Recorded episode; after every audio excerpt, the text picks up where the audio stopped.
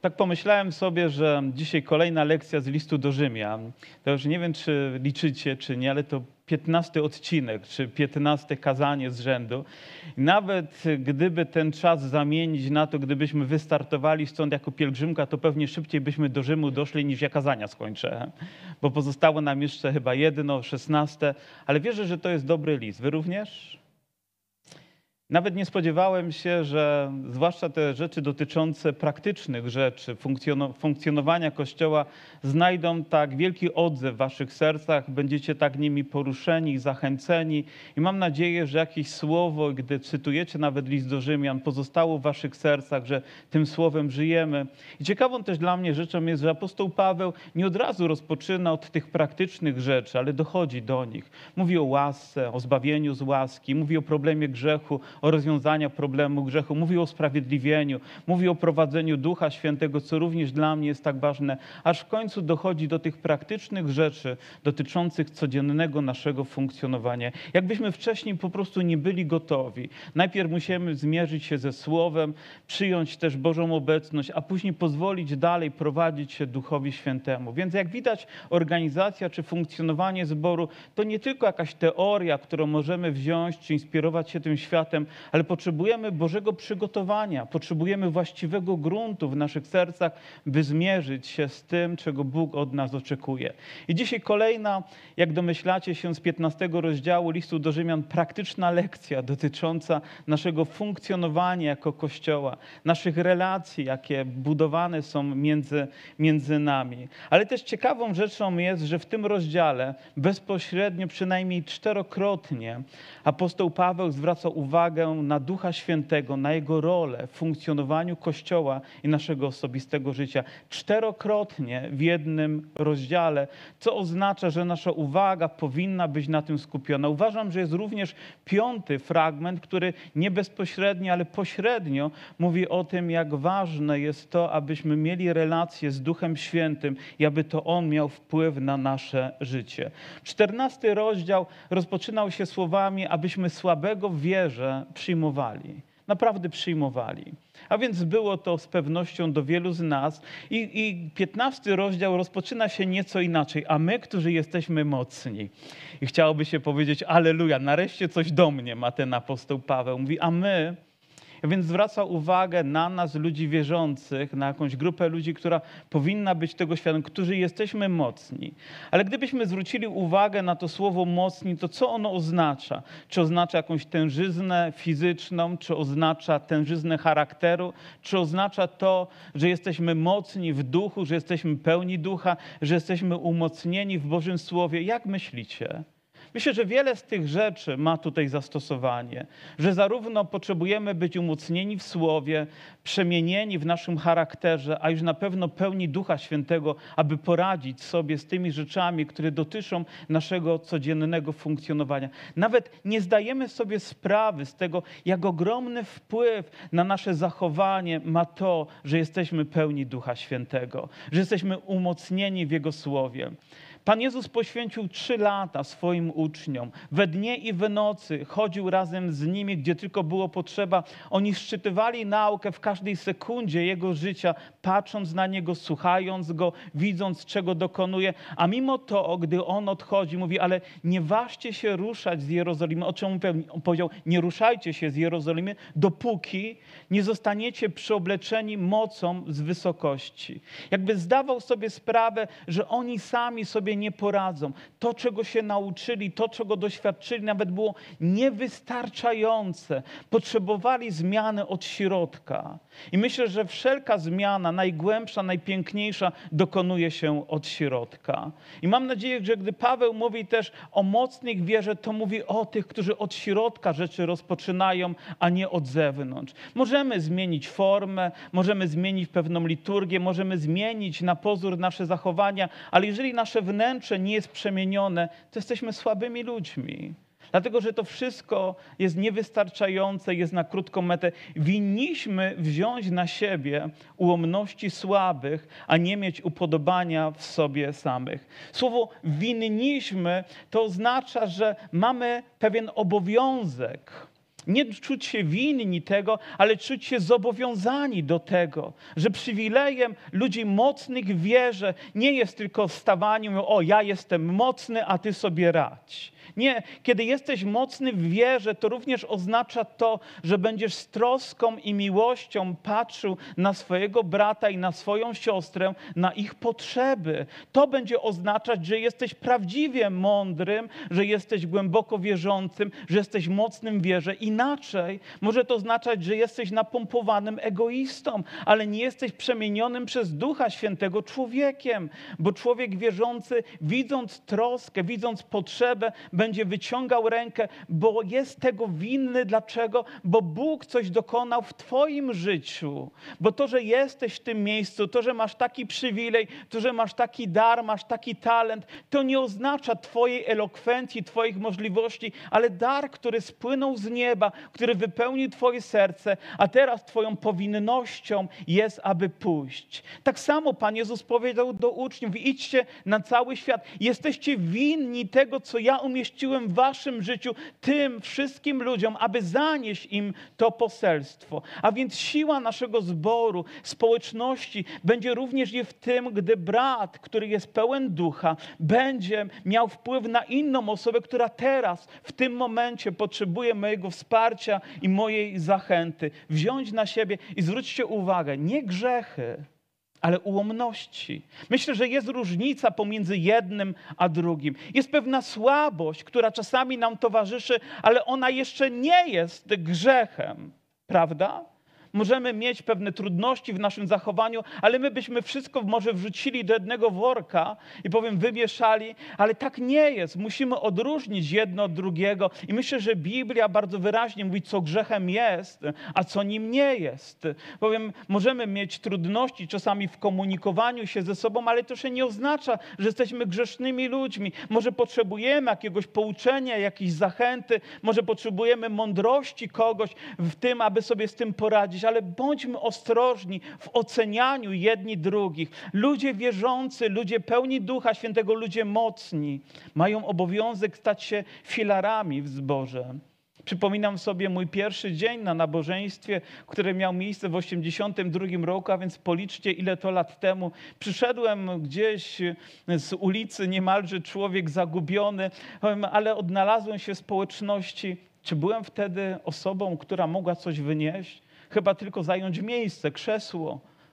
Ale upłynął czas i dzisiaj myślę, że mogę być osobą odpowiedzialną za zbór, mogę być filarem zboru, mogę być osobą, która niesie nie tylko swoje troski, ale też pomaga nieść potrzeby i troski innych osób. Mogę umacniać ich wierze, mogę nieść słowa zachęty i pocieszenia, bo właśnie ten czas powinien to spowodować. My, którzy jesteśmy mocni, powinniśmy wziąć na siebie ułomności sławy, a nie mieć upodobania w sobie samych. Może częściej powinniśmy patrzeć hmm, przez szybę, a nie w lustro. Patrzeć na innych, a nie tylko na nasze potrzeby. Człowiek zapatrzony w samego siebie to nikt inny jak? Wy wiecie, jak go nazwać. To człowiek, który ma większe ego niż powinien mieć. To człowiek, który widzi tylko swoją potrzebę, ale nie widzi potrzeby innych ludzi. I przed tym apostoł Paweł chce ostrzec zarówno Żydów, którzy byli w tym kościele, jak i pogan, którzy się tam znaleźli. W ogóle zastanawia mnie to, jak on, będąc tak daleko od Rzymu, tak dużo o nich wiedział. Prawda? Telefonów nie było, nikt wieczorem do niego nie dzwonił. Wiesz, Pawle, znowu problem się wydarzył w naszym zborze. Znowu pokłóciliśmy się z poganami, albo poganie pokłócili się z Żydami o to, co jeść, albo czego nie jeść, jak się ubierać, albo w co się nie ubierać, jaki dzień świętować, albo jakiego dnia nie świętować. Ale dużo na, na temat ich wiedział. Może po prostu znał ludzi też. Wiedział, jakie są zachowania, bo wszędzie tam, gdzie jesteśmy my, pojawiają się problemy bo jesteśmy niedoskonałymi ludźmi, potrzebujemy też pouczyć się nawzajem, aby dochodzić do tego, co słuszne. Każdy z nas, a więc bez wątpienia, że to dotyczy każdego, kto jest również na tym, kto jest na tym miejscu, niech się bliźniemu podoba ku jemu dobru dla zbudowania. To są drobne rzeczy, które gdzieś umykają nam w tym pięknym, w całym liście, który jest no, fundamentem też naszej wiary i rzeczywiście mówi o zbawieniu z łaski, ale ten prosty wiersz, który mówi, że mam żyć tak, aby bardziej podobać się innym niż samemu sobie. To znaczy, że muszę zwracać uwagę również na to, jak żyję, jak się zachowuję, nawet może na to, jak się ubieram, bo nie chodzi o to, żebym podobał się tylko samemu sobie, ale żebym nie przynosił zgorszenia innym ludziom. Wiecie, w naszym zborze mamy cały przekrój ludzi. Mamy ludzi, którzy są młodzi. Mamy tu młodych ludzi. Kto z Was jest przed 35 rokiem życia? Ja już nie mówię przed 80, tylko przed 35. Kto z Was? Kto z Was? Ja, ja nie podnoszę ręki. Jest tutaj trochę takich. Niektórzy chcieliby, ja wiem, rozumiem, ja, ja, ja, rozumiem was, ale mamy też ludzi, którzy minęli 60 i 70. Czy wiecie, że nasze zapatrywania, nasze gusty, nasze tendencje jakieś ludzkie są różne? Mamy różne spojrzenie. Dzisiaj, gdy rozmawiam z młodymi ludźmi na temat na przykład trylogii Sienkiewicza, to mówią, o czym ty mówisz? Ale niedawno rozmawiałem z pewnym bratem, mówi, kilka razy czytałem, mówię, tego to rozumiem. Dlaczego? Bo mamy różne zapatrywania, mamy, nie wiem, może różne epoki, w których się wychowywaliśmy, ale jedni drugim powinniśmy się podobać przynosić coś, co będzie wartością w ich życiu, zapierając się czasami samych siebie. Mamy różne gusta muzyczne. Są tutaj osoby, które są młodsze i lubią szybsze, bardziej dynamiczne pieśni, ale ja już jestem trochę starszy, wiecie, bo ja jestem 55 plus. Aleluja. A więc mam też upodobanie w niektórych hymnach, które są bardziej takie introwertyczne, przynajmniej dla mnie. Tak patrzę na żonę, bo ona trochę młodsza jest, więc muszę uważać, bo możemy mieć też konflikt na tym punkcie. I nie da niedawno przypomniałem sobie taką pieśń, starą pieśń i wiecie co, że śpiewałem ją w domu, nikogo nie było, tylko ja sam oczywiście, ale śpiewałem ją tak jak jakim jestem, nikt nie wie nie. Pamiętacie, tak jakim jestem, co za cudowna pieśń, co za anielski głos. Z, zwłaszcza, gdy, zwłaszcza gdy śpiewam sam. Nie? Ale, ale roz, rozumiecie, że śpiewałem tę pieśń i płakałem. Wiecie, że ona została zapisana przez pewną kobietę, która była muzykiem. Podszedł do niej pewnego dnia pastor, e, jakiś pastor i mówi, o jak cudownie grasz. Ona grała jakąś klasyczną muzykę. Mówi, ale gdybyś się nawróciła, to byś dla Boga grała. Ona oburzyła się, jak to mówi, ja miałabym nie grać dla Boga, przecież uważała się za osobę wierzącą. Mówi, ale gdyby Pan Jezus obmył twoje grzechy, to i twoje życie by się zmieniło. Mówi, nie mówię po to, żeby cię urazić, ale po to, żebyś przyjęła Pana Jezusa. A więc taki prosty, szczery brat, ona wróciła do domu, nie mogła spać, obudziła się o drugiej w nocy i mówi, Boże, coś jest nie tak z moim życiu. I skomponowała tę pieśń i nawróciła się. I dlatego ona jest tak głęboka, dlatego jest tak niezwykła. A więc mamy upodobania różne odnośnie wyglądu, odnośnie może stylu nabożeństw, ale musimy wychodzić sobie naprzeciw, aby dochodzić do tego, nie co będzie tylko konsensusem i będzie mdłe, ale tego, co będzie służyć Bożej chwale, coś, co będzie budować naszą starszą siostrę i coś, co będzie przykładem dla naszych młodszych braci, którzy tutaj są, abyśmy wspólnie razem, nie patrząc na siebie samych, ale patrząc przede wszystkim naszego Pana i patrząc na potrzeby, które wynikają też i z naszego życia, służyli wspólnie naszemu Bogu. Amen? Myślę, że potrzebujemy tego. Potrzebujemy spojrzeć głęboko w nasze serce. Każdy z nas niech bliźniemu się podoba. Niech dochodzi do tego, co służy zbudowaniu ku, ku Jego dobru, dla zbudowania, bo i Chrystus.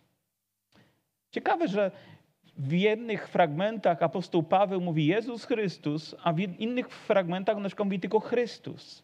Czy to oznacza, że kieruje te słowa do grupy, która jest wywodzącą się z pogan, która rozumie, że słowo Chrystus w ich rozumieniu znaczy Mesjasz i dlatego też do nich kieruje, mówi, nie miał upodobania w sobie samych. Wyobraźcie sobie, że te słowa są skierowane do tej kultury rzymskiej, do ludzi, którzy wychowują się w wielkim mieście, uważają, że są pępkiem świata, że dla nich jest cały świat, do nich należy, wszystko wiedzą, są najmądrzejsi i najlepsi. Lepsi. I później przychodzą też tacy ludzie do zboru i co myślą? Że są lepsi od innych. Ale mówi, ale Chrystus, ale wasz Pan jest przykładem tego, że wasze życie powinno być przemienione i dostosowane do tego, jak On chce, a nie jak wy chcecie. Być może i wy wychowywaliście się w różnych domach, w różnych kulturach, ale gdy przychodzimy na to miejsce, zapominamy o tym, kim byliśmy, bo koncentrujemy się na Jezusie Chrystusie, koncentrujemy się na naszym Zbawcy, a On jest najlepszym przykładem tego, że nie miał upodobania w sobie samym, ale zapierając się niemal samego siebie, wziął na siebie urągania, wziął na siebie przekleństwa, wziął na siebie to, co należało się nam i zaniósł to na Golgotę, aby nam dać zwycięstwo. Tak trudno jest czasami wziąć jakąś przywarę, jakąś słabość, jakąś niemoc, jakąś ułomność mojego brata po to, żeby pomóc mu w tym, by dochodził do tego, co dobre. Kiedyś oglądałem pewien film, który mnie zainspirował o, o triatlonie. Nie wiem, wiecie co to jest triatlon? To są takie trzy dyscypliny. Najpierw to jest jazda na rowerze, później pływanie, a później bieganie. I to są ekstremalne odcinki dla każdego z nas. Każda z nich by nas posłała niemalże na tamten świat. I więc trzy razem to są trudne. Ale jeden z zawodników nie, nie, nie jechał na, z rowerem sam, nie płynął sam i nie biegł sam, tylko ze swoim ułomnym synem. To było dziecko, które urodziło się z porażeniem mózgowym, a więc wiecie, że jego ciało po prostu odmawiało posłuszeństwa czy komunikatu w mózgu, ale miał ten synek marzenie, żeby, żeby zdobyć triatlon. I ojciec go wziął i razem z nim przez cały czas jechał na rowerze po górach, płynął i biegł. Wiecie, dobieg ostatni, ale dobieg w określonym czasie był zwycięzcą, bo wziął ułomność swojego syna i doprowadził do mety. Jakże bym chciał, żebyśmy potrafili w ten sposób biec za Chrystusem. Wziąć kogoś, kto jest słaby, kogoś, kto jest ułomny i doprowadzić go do celu. Co za chwała byłaby. Wiecie, nikt z mety nie odchodził. To ja jestem poruszony, bo widziałem ten film. On jest oparty na faktach i ta scena też mnie poruszyła, gdy wszyscy klaskali po jednej i po drugiej stronie, bo był prawdziwym bohaterem. Jezus był takim bohaterem. Ja i ty w kościele możemy być takimi bohaterami. Cieszycie się? Biorąc ułomności słabych, ich niedoskonałość, aby doprowadzić ich do tego miejsca. Cokolwiek bowiem przedtem napisano dla naszego pouczenia, napisano, abyśmy przez cierpliwość i przez pociechę z pism e, nadzieję mieli. I myślę, że to są ważne fragmenty. Wiecie, poczekajcie, jesteśmy na czwartym wierszu, a ja już mówię 15 minut, czyli jeżeli mamy tych wierszy ponad 20, to skończymy w Rzymie na pielgrzymce, prawda? W określonym czasie. Abyśmy przez cierpliwość i przez pociechę z pism nadzieję mieli. Wiecie, gdzie szukać nadziei? W piśmie. Gdzie słuchać pociechy? W piśmie. Gdzie słuchać odpowiedzi? W piśmie. W Bożym Słowie. Słabość, łomność naszego chrześcijańskiego życia polega również na tym, że więcej czytamy o Biblii niż samej Biblii. Że więcej słuchamy o Biblii niż czytamy samej Biblii. Ale to Boże Słowo jest największą inspiracją. Ja wiem, że nie wszystko rozumiesz. Ja nie wiem, że nie wszystko jesteś w stanie zinterpretować. Ale gdy jesz posiłek, posiłek, taki zwyczajny posiłek każdego dnia.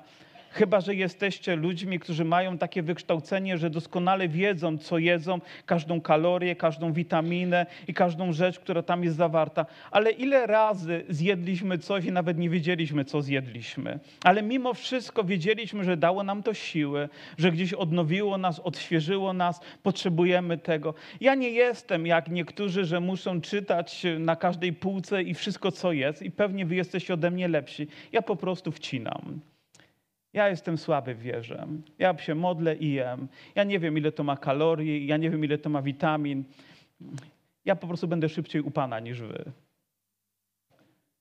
Ale wiem, że gdy jem, daje mi to siłę. Wiem, że gdy jem, jest mi to potrzebne. Dlaczego?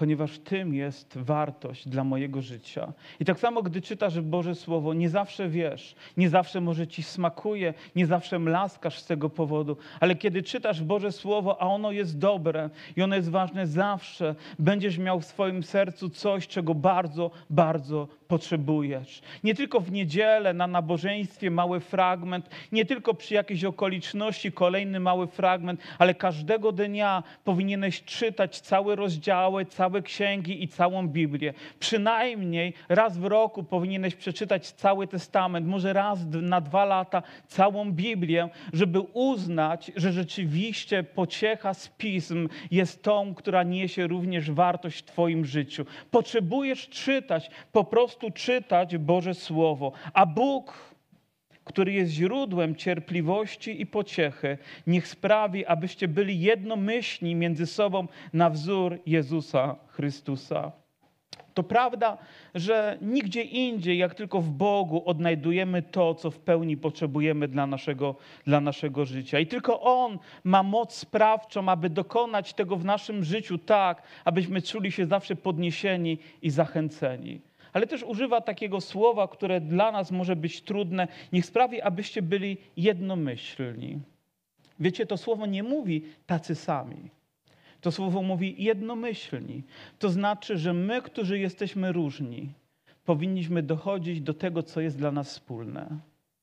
I w tym jest piękno Kościoła że wspólnie razem uwielbiamy Boga, wspólnie razem modlimy się, wspólnie razem czytamy Boże Słowo, wspólnie razem je przyjmujemy, wspólnie razem nim żyjemy, pomimo to, że jesteśmy różni.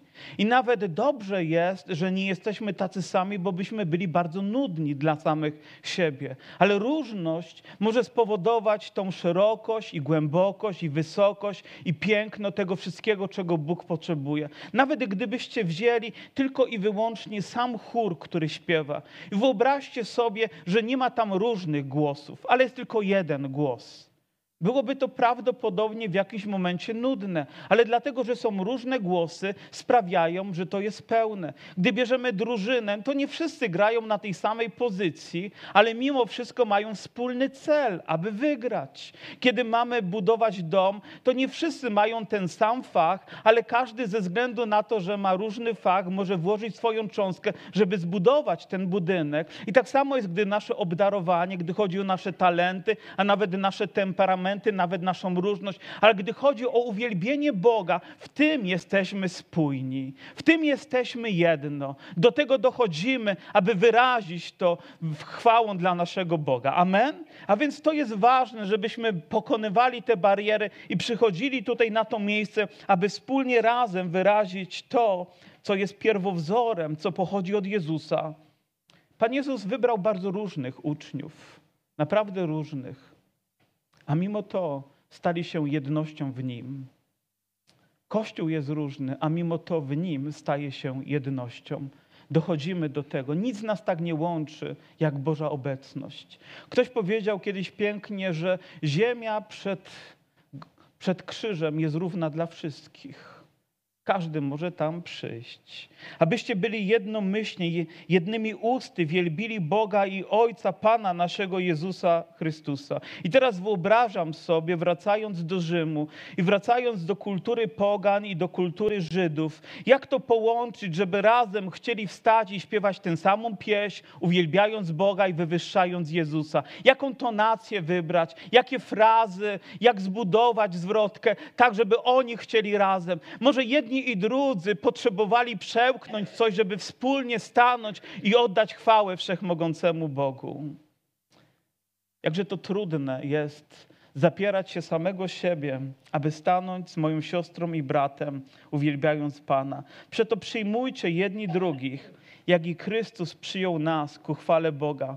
Gdyż powiadam, że Chrystus stał się sługą obrzezanych ze względu na prawdę Bożą, aby potwierdzić obietnice dane Ojcom, aby poganie wielbili Boga za miłosierdzie, jak napisano. Chrystus stał się sługą I chce, żebyśmy my mogli służyć sobie nawzajem. A później apostoł Paweł przytacza fragmenty, że Jezus przyszedł po to, aby wypełniło się w nim proroctwa Starego Testamentu dotyczące pogan. Myślę, że nikt nawet nie zakładał z jego uczniów, że pójdzie tak daleko z Chrystusem, że sięgnie tej kultury, która wtedy była dla nich granicą nie do przekroczenia. I później mówi o różnych fragmentach ze Starego Testamentu, które zapowiadały to, że poganie również dostąpią łaski zbawienia. Mówią, dlatego będą Cię wyznawać między poganami i będą śpiewać imieniu Twemu. Nam łatwo jest to przeczytać. Nam łatwo jest nawet to sobie uświadomić, ale im wtedy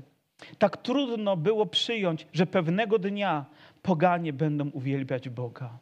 Kiedy przychodzi ktoś po raz pierwszy, być może jego życie jest jedną wielką ruiną, zagubił się w tym świecie i patrzymy na niego z politowaniem, bo ma wypisane każdy grzech nie ma na swojej twarzy i na swojej historii życia. Ale kiedy Bóg patrzy na niego, to nie tylko widzi człowieka, który może być uratowany, ale człowieka, który pewnego dnia stanie, aby go wielbić tutaj na tym miejscu.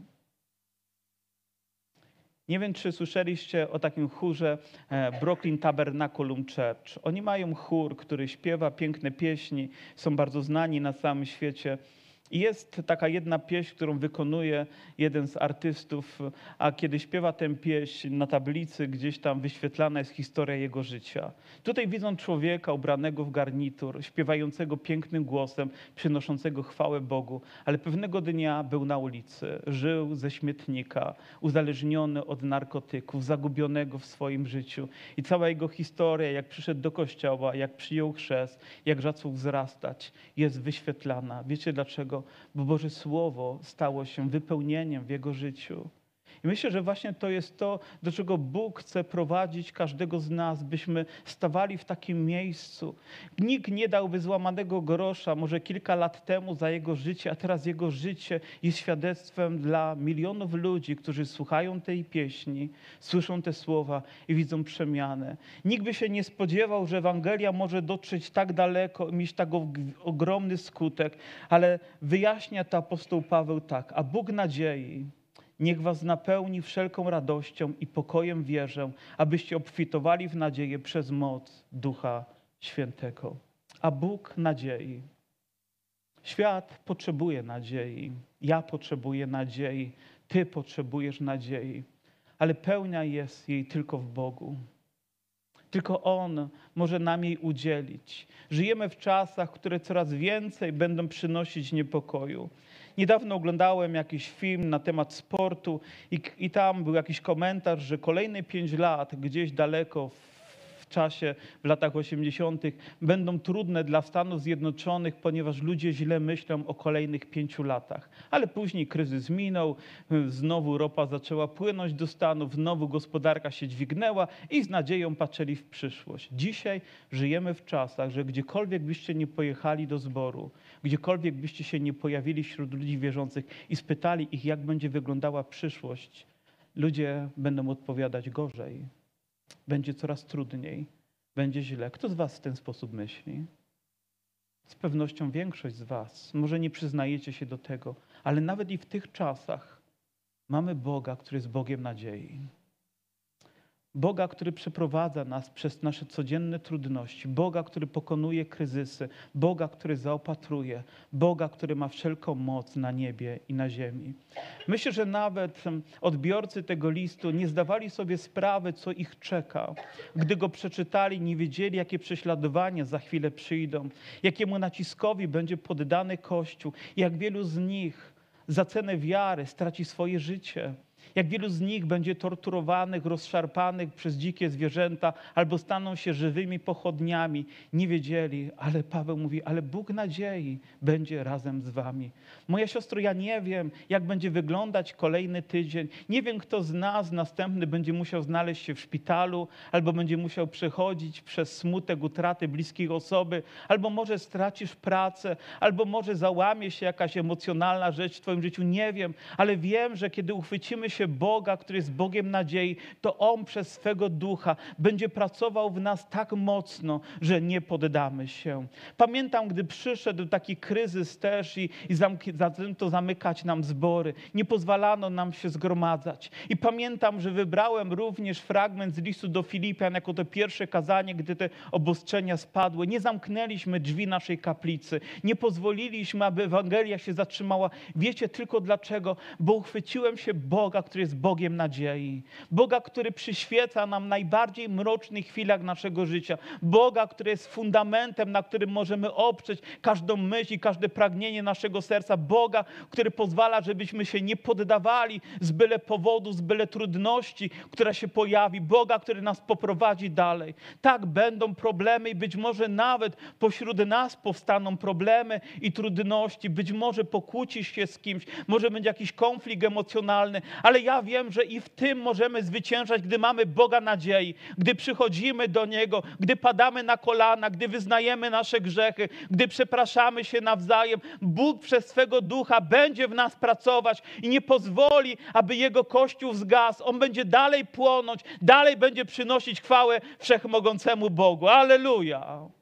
I myślę, że to jest jedyne miejsce, w którym tak naprawdę my, ludzie wierzący, możemy odnajdywać pełnię nadziei. Właśnie gdy spotykamy się razem, gdy twarzą w twarz jesteśmy w społeczności, gdy wspólnie razem stajemy przed tronem Boga, aby uwielbiać Jego imię. To jest właściwe miejsce i nie damy sobie pozwolić na to, żeby ktoś nas odizolował, zamknął, nie pozwolił. Dlaczego? Bo mamy Boga nadziei, a ta nadzieja przyświeca nam, gdy wspólnie razem Go wielbimy, gdy wspólnie razem też uczymy się od siebie nawzajem, gdy nabieramy zachętę, widząc jak mój brat i moja siostra w tych trudnych okolicznościach życia nie poddaje się, to również i mnie dodaje sił, gdy patrzę na mojego Zbawcę, który nie utracił nadziei, nawet gdy przybijano go do krzyża.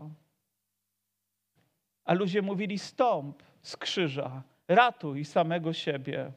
Ale on nie zrobił tego. I ktoś kiedyś ładnie napisał, że Jezus nie stąpił z krzyża, bo wolał zmartwychwstać z grobu. Jezus jest naszą nadzieją. Jezus jest gwarancją naszego zwycięstwa. Jezus jest tym, który pokonuje wszelkie kryzysy i przyświeca każdemu sercu, które jest na tym miejscu.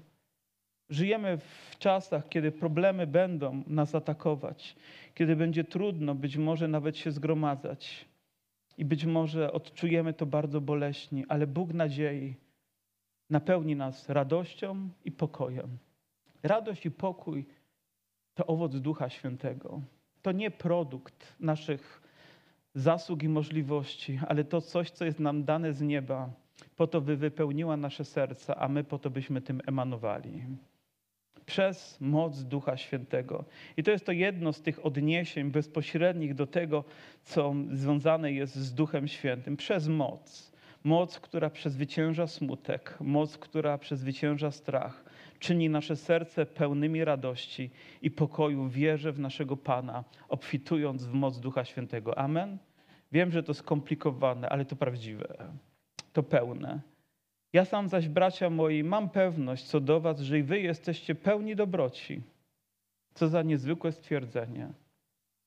Patrzę na was i chciałbym to powtórzyć. I mam nadzieję, że mam tyle wiary. Moje siostry, moi bracia, jesteście wspaniałymi ludźmi. I nie mówię tego dlatego, że chcę wam się przypodobać, choć głosujcie na mnie, proszę. Amen.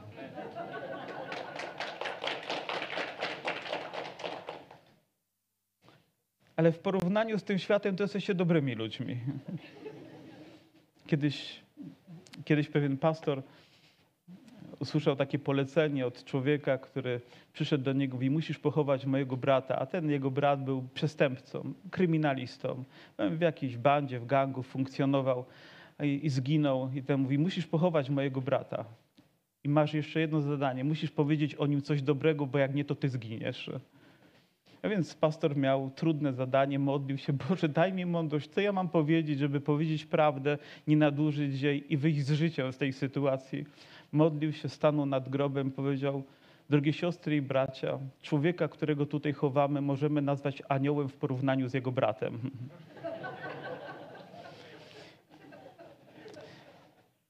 A więc wy jesteście pełni dobroci w porównaniu z tym światem. Ale widzę różnicę pomiędzy światem a Kościołem. I myślę, że często nie zdajemy sobie sprawy, jakim przywilejem jest być na tym miejscu i wspólnie uwielbiać Boga. Czasami przestajemy to cenić, ale wróćcie na chwilę tam na zewnątrz. A kiedyś, gdybyśmy byli na zewnątrz, gdzie będzie płacz i zgrzytanie zębów, gdzie ludzie będą krzyczeć biada i biada, jakże dobrze będzie być w objęciach Chrystusowych i cieszyć się Jego pokojem i radością, która będzie niezmienna na wieki wieków. Jakże dobrze jest mieć dzisiaj pełnię Ducha Świętego i przedsmak tego, co Bóg przygotował dla nas wszystkich. I On chce, żebyśmy obdarzali się również i tym w Kościele abyśmy potrafili tą radość i tą nadzieję udzielać sobie nawzajem, patrząc na siebie, abyśmy wspólnie mogli dokonać wiary naszej, zachować ją. Potrzebujemy siebie bardziej niż zdajemy sobie z tego sprawę. A jednak napisałem do was, bracia, tu i ówdzie nieco śmielej, chcąc wam to odświeżyć w pamięci, a to na mocy łaski, która mi jest dana przez Boga, żebym był dla pogan sługą Chrystusa Jezusa, sprawującym świętą służbę zwiastowania Ewangelii Bożej, aby poganie stali się ofiarą przyjemną, poświęconą przez Ducha Świętego. Poświęconą przez Ducha Świętego. Myślę, że to było trudne przyjąć Żydom, że poganie mogą być ofiarą miłą Bogu. Mało tego, mogą być przyjętą przez Boga, mało tego, mogą być poświęconą przez Boga. Wiecie, ofiara bez Ducha Świętego byłaby tylko niczym innym jak kawałkiem mięsa, przepraszam za trywializm, złożonym na zimnym ołtarzu, na zimnym kamieniu. Ale to dlatego, że przychodzi Duch Święty, ona staje się żywa, staje się święta, staje się pełna błogosławieństwa. I również i tak myślę, że wygląda moje życie. Jeżeli jakiś aspekt mojego życia jest dobry, nie zawdzięczam tego sobie. Jeżeli w jakimś miejscu jest łaską, nie zawdzięczam tego sobie, ale wiem, że zawdzięczam temu, który mnie poświęcił.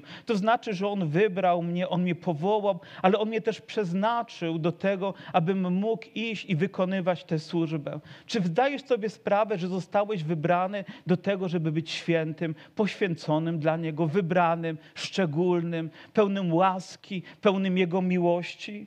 Mamy wtedy powód do chluby w Chrystusie Jezusie, Jezusie ze służby dla Boga. I rzeczywiście prawdą jest, że służba dla Boga daje nam największy przywilej naszego życia, wnosi największe błogosławieństwo w naszych sercach, najbardziej angażuje nas. Cokolwiek byśmy w tym świecie nie czynili, jest niczym w porównaniu z tym, co możemy czynić ze względu na Pana Jezusa. Kiedyś oglądałem znowu film. Trochę oglądam filmów, nie? Ale na podstawie faktów o pewnej wierzącej dziewczynie, która straciła rękę, bo odkrył jej rekin. No, oglądaliście pewnie też ten film i pojechała na misję. Wiecie, użalanie się nad sobą doprowadziło ją do depresji. Ale kiedy pojechała gdzieś do Afryki, gdzie przeszło tsunami, trzeba było pomagać tym ludziom, ona z jedną ręką pomagała dzieciom, a to sprawiło, że depresja minęła i powróciła i odżyła dla Boga i mogła dalej nawet realizować się w sporcie.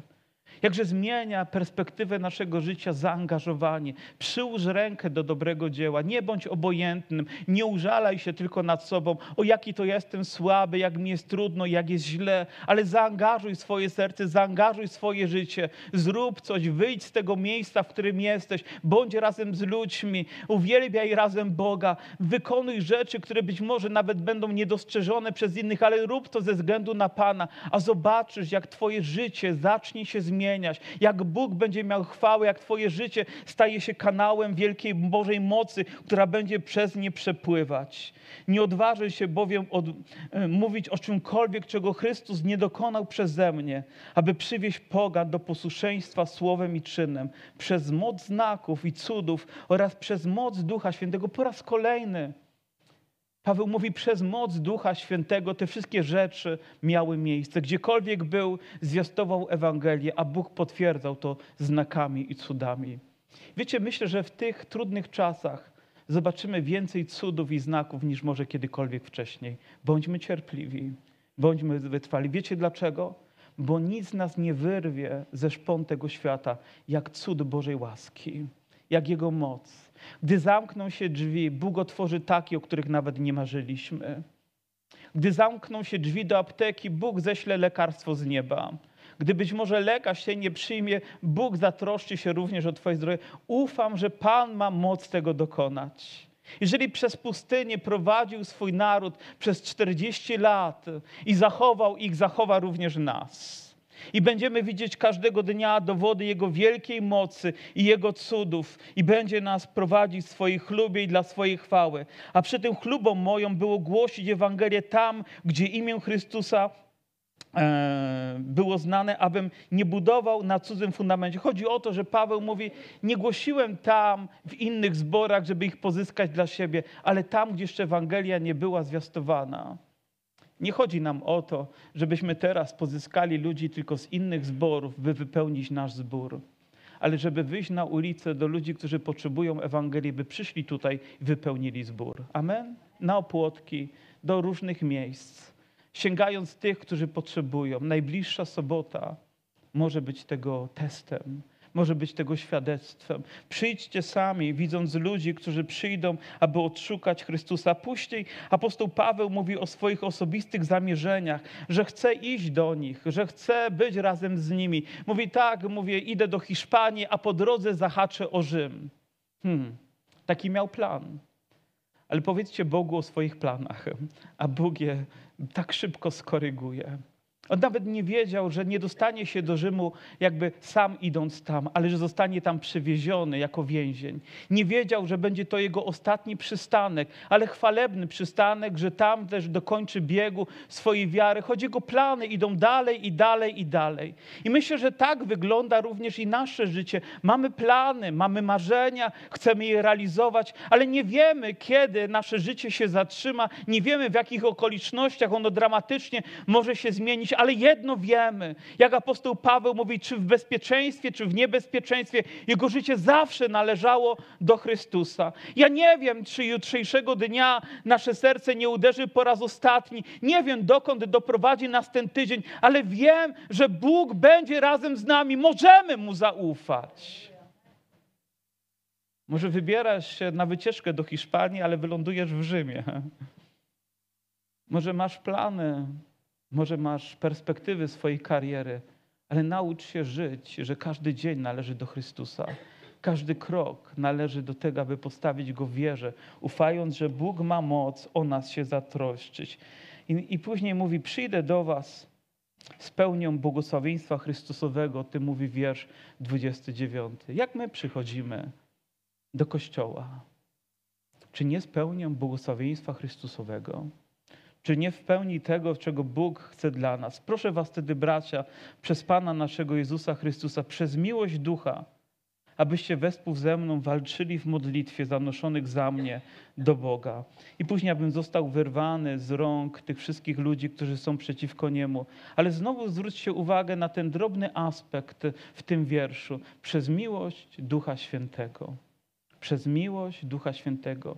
To jest namacalny, wręcz empiryczny dowód w słowie, że Duch Święty ma uczucia, że Duch Święty jest osobą, że Duch Święty jest Bogiem, który daje miłość większą niż możemy sobie wyobrazić. Czasami nasze emocje gasną, czasami nasz zapał gaśnie, czasami gdzieś ustaje po drodze. Czasami ktoś oświadcza żonie albo żona mężowi: Już cię nie kocham. Czasami ludzie w narzeczeństwie to sobie mówią. Wiecie, nie mówię o narzeczeństwie, bo to może się różnie potoczyć, ale gdy chodzi o małżeństwo, a gdy chodzi o Kościół, gdy chodzi o naszą relację, potrzebujemy miłości większej i wyższej niż nasze emocje. Potrzebujemy tej, która przezwycięży też nasze słabości. Wiecie, ja wiem, że na pewno jest tutaj brat, który ma z tym problem i być może kobieta, która ma problem z wyrażaniem tego. Wiesz dlaczego? Bo potrzebujesz Ducha Świętego. Potrzebujesz przyjąć Jego pełnię, aby dawać to, czego Bóg od Ciebie oczekuje. I nie mów, że taki jesteś, czy nie mów, że taka jesteś. Poddaj się działaniu Ducha Świętego. Niech Jego nurt Cię poprowadzi. Niech rozwiąże Twoje usta. Niech otworzy Twoje ręce, abyś mógł wykonywać to ze względu na Niego. Pamiętacie, nie mamy się podobać sobie samym, ale mamy się podobać Bogu. Mamy przynosić też radość siostrze i bratu. Mamy wychodzić do siebie nawzajem z błogosławieństwem, którego potrzebujemy. A tylko miłość Chrystusowa, miłość Ducha Świętego potrafi przezwyciężyć wszystkie nasze słabości. Wiem, że na tym miejscu są również osoby, które gdzieś w przeszłości zostały bardzo boleśnie zranione przez ludzi, przez ich słowa, być może nawet przez najbliższe Tobie osoby i nic nie uleczy Twojego serca tak jak Jego miłość, jak Jego obecność, Jego pełnia w Twoim życiu. Ona będzie wystarczająca. Te wszystkie rzeczy będą próbowały się odzywać, ale miłość Boża będzie strzec Twoich myśli i Twojego serca. Jego łaska będzie prowadzić Cię każdego dnia, będzie uzdrawiać i również Twoje emocje będą wyglądały inaczej ze względu na miłość Bożą, którą będziesz miał. Dlatego tak bardzo potrzebujemy odniesienia do ducha, tak bardzo potrzebujemy Jego pełni Jego mocy w naszym życiu. Potrzebujemy w naszym codziennym życiu, potrzebujemy tutaj, potrzebujemy wyjść z tego miejsca, wiedząc, że przez Niego jesteśmy kochani, że w Jego miłości jesteśmy zanurzeni, że w Jego łasce będziemy dalej prowadzeni. Tak bardzo tego potrzebujemy.